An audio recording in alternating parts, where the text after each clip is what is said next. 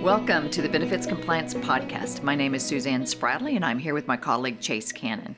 And we are members of the compliance team at NFP, and we use our podcast to try to bring interesting information to our clients, employers. And today we're going to focus on the end of the year spending bill that came to us at the end of 2019 and included some benefits related relief and surprises as a part of it. So, Chase, why don't you just give us a quick background on this? Yeah, so 2019 went out with a bang with this bill uh, that Congress enacted and the president signed. Um, as background, Congress had to do something to continue the funding for the government, and right. so they enacted this bill. Last year, they didn't do that, and we were dealing with government shutdowns and furloughs and how to handle benefits um, in that situation. But this year, Congress got it done and enacted H.R. 1865. It's called the Further Consolidated Appropriations Act of 2020 and it's about a 700 page law that contains all sorts of goodies, lots that don't relate to employee benefits, but for the employee benefits world, there were a few goodies and a few surprises as well. So, Suzanne, do we want to start the year and decade off on a good or a not so good note. So it sounds like the surprises probably aren't so positive, but it's uh, being a new decade. Let's start it off on a positive note. What what can you tell us? I like it. Uh, the biggest thing is the Cadillac tax. Um, this has been repealed by HR 1865.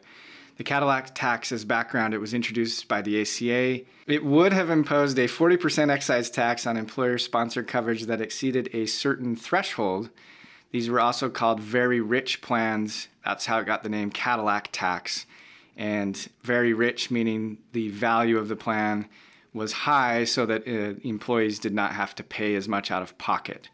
Uh, the tax was originally set to become effective in 2018, but had been delayed twice previously, once through 2020 and then again through 2022. So we hadn't seen the impact of this one yet. Um, but HR 1865 completely repeals the tax, meaning it will never be imposed on an, any employer plan. The big concern here was that the rules for the Cadillac tax had never been fully developed, and many had anticipated that the tax would actually apply to a much larger portion of plans than originally thought. And so um, that was the big Im- impact or worry from employers. And but it's gone now. We don't have to worry about it. We don't have to spend hours and hours educating and planning and doing podcasts and webinars trying to help employers understand this one and more importantly, employers won't have to spend hours of their time figuring it out and paying for it. Um, so we can rest easy on that one now. Right, right, and and the idea, but the general theory behind the Cadillac tax was that if the, if um, the individuals had skin in the game, um, and then they would be making wiser decisions in regard to their health care. Um, whether that's true or not, or it's just theory, you know, it's it's interesting question. But regardless, it was never put in place, and it's gone now, so we don't have to worry about that. Right. Um, so, is there any other good news? Yeah. So the other big piece of news that's great is the health insurance tax, or the HIT, as it was referred to, is gone starting in 2021. So. The health insurance tax was a tax on carriers, so employers never had to come out of pocket directly on this one uh, but carriers were generally passing along to employers um, that sponsored fully insured plans through increased premium rates. Most employers could look at their rate sheets and see the actual uh, dollar amount or their percentage. Right. And it was estimated at between 2 to 3% of uh, premium increase just related to the HIT. So this one has been on again, off again over the years. Um, in 2017 and 2019, it was on moratorium. Congress basically said don't enforce this or don't collect this in those years. It's back in play for 2020. Um, so we do have to deal with it in 2020. Um, but in 2021 and going forward from there, it'll be gone. That's great news because it was actually uh, didn't have a sunset date, so it was an indefinite tax um, he thought it would last forever. So it is uh, formally repealed now. Right, because the intent was to help pay for um, some of the costs associated with the ACA. But so that's right. it. We're on a good track having these two taxes um, repealed. What else? What else is there? Yeah. So. Uh, a couple other things that are good. This one is not directly re- related to employers and their plans, but the medical device tax is gone. This was a 2.3% excise tax on manufacturers and importers of certain medical devices. That was originally set to become effective in 2013, but has also been delayed, much like the Cadillac tax, uh, multiple times. Now it's repealed completely. This one is uh, not directly impactful for employers, uh, but there's some connection through higher costs, right? Sure. If you have medical device manufacturers paying higher taxes, then those costs are generally passed along through their uh, clients, doctors, and providers who likely pass that cost on to insurance companies and other payers in the health uh, uh, insurance industry, and that in turn likely results in higher premiums. So the thought here is even though it's difficult to quantify the exact and actual dollar amount impact, um, it's a good thing to get rid of that tax for the most part. Okay, so so again, another tax. We're we're on a good roll. Anything else that's good? Yeah, two more things that I wanted to mention, although they aren't as universally applicable. First, for tax exempt organizations, uh, good news. HR 1826 eliminates a tax on commuter benefits for tax exempt organizations. This one gets a little technical, but back in 2017, Congress, as part of the 2017 Tax Cuts and Jobs Act, enacted a section of the code 512A7 that required tax exempt organizations to include in their unrelated business taxable income their costs for providing qualified transportation fringe benefits to their employees, which would include parking and commuter expenses. So, most people think tax exempt organizations don't pay any taxes at all, but if you have a business or something going on um, that's related to the tax exempt organization, you might have this unrelated business income tax or UBIT. And um, this was impacted by the 2017 law, making it more difficult for tax exempt organizations to provide commuter benefits. That tax is gone, and it's gone retroactively. Oh, interesting. So we anticipate that the IRS will issue guidance on how that repeal will work, including how to amend the form, which is Form 990 T. We're getting very technical here, right? Right, right. But that's used to report and pay that tax. Those tax exempt organizations that um, paid that tax will presumably have an, uh, an opportunity to go back and, cl- and claim a refund for uh, taxes they've paid. So, more to come on that. The second thing, quickly, is for any type of employer, but HR 1826 extends the employer paid family and medical leave tax credit for one year. So, uh, that same 2017 tax cut um, law established a business tax credit uh, for employer paid family and medical leave. We haven't seen a lot of uptake on this one, but basically, the tax credit was available in uh, 2018 and 2019, and it is now extended through 2020. Uh, but again, we have not seen very many of our clients or employers out there generally uh, taking advantage of that. Well, you started out the discussion by saying that there was basically some good and bad. So, uh, it, are there? Have we gotten through all the good good stuff? Uh, are we having to move to the bad now? yeah, it's time to talk some bad news. So um, we mentioned the Cadillac tax, the HIT tax, and the medical device tax being repealed.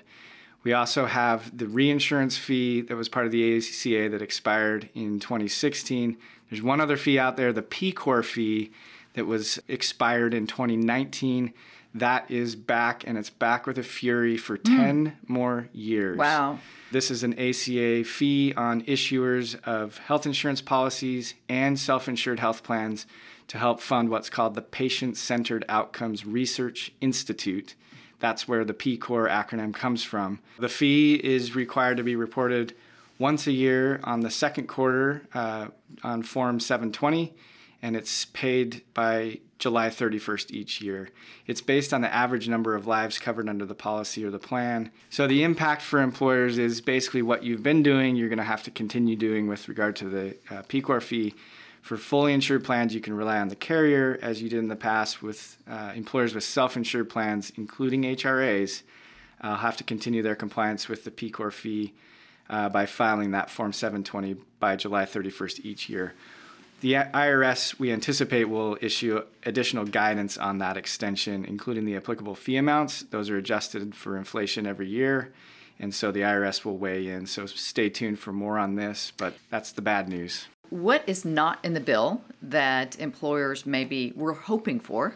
Um, first, there's nothing relating to HSAs. Last year, the House passed a few separate bills that we, we talked about on podcasts with, with several HSA changes, including upping the contribution limits, relaxing some of the eligibility rules regarding impermissible coverages, and more flexibility for use of HSA dollars to, to pay for things like over the counter medicines, gym memberships, and other, other things. So, employers and employees are out there wondering if the Senate will ever tackle those HSA items or if Congress will ever do anything else on that.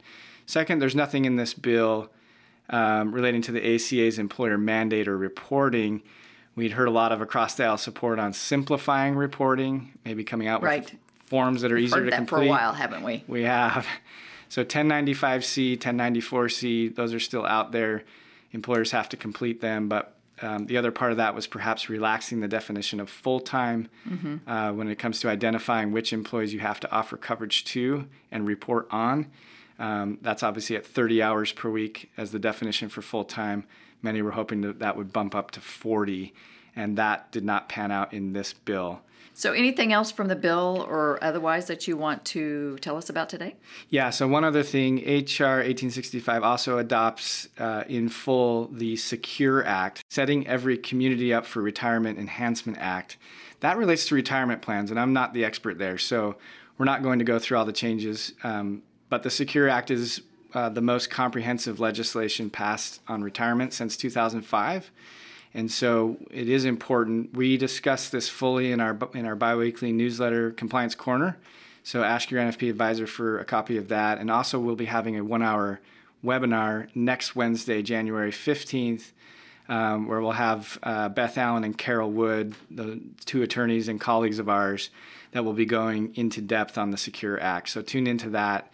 Again, if you need an invite, reach out to your NFP advisor. And know that if you're hearing this podcast after the fact, that we also have these recorded, and so you can certainly access um, that information. And Beth is particularly um, an expert in this area because she worked for the DOL previously in enforcement of retirement plans, and so she has a special knowledge. Right, right.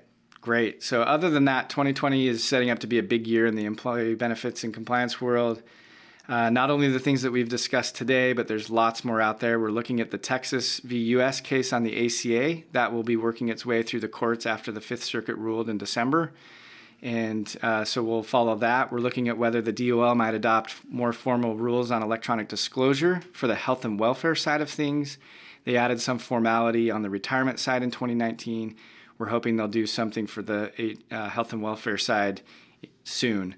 Right. And of course, we have election year. We'll be tracking the election cycle and presidential and other elections that will be occurring later in 2020. It's uh, healthcare is really the topic of of uh, du jour, and it's, and it's of interest to most voters. Yeah, it's going to be a big deal. So we'll continue to uh, track that, and of course, the discussion on single payer systems that we've been having over the past year will continue on that. So lots to look forward to in 2020. Internally, um, for the NFP benefits compliance team, we have a big agenda. We'll be doing all we can to educate and inform employers and keep them on track. And we'll continue with these podcasts, of course.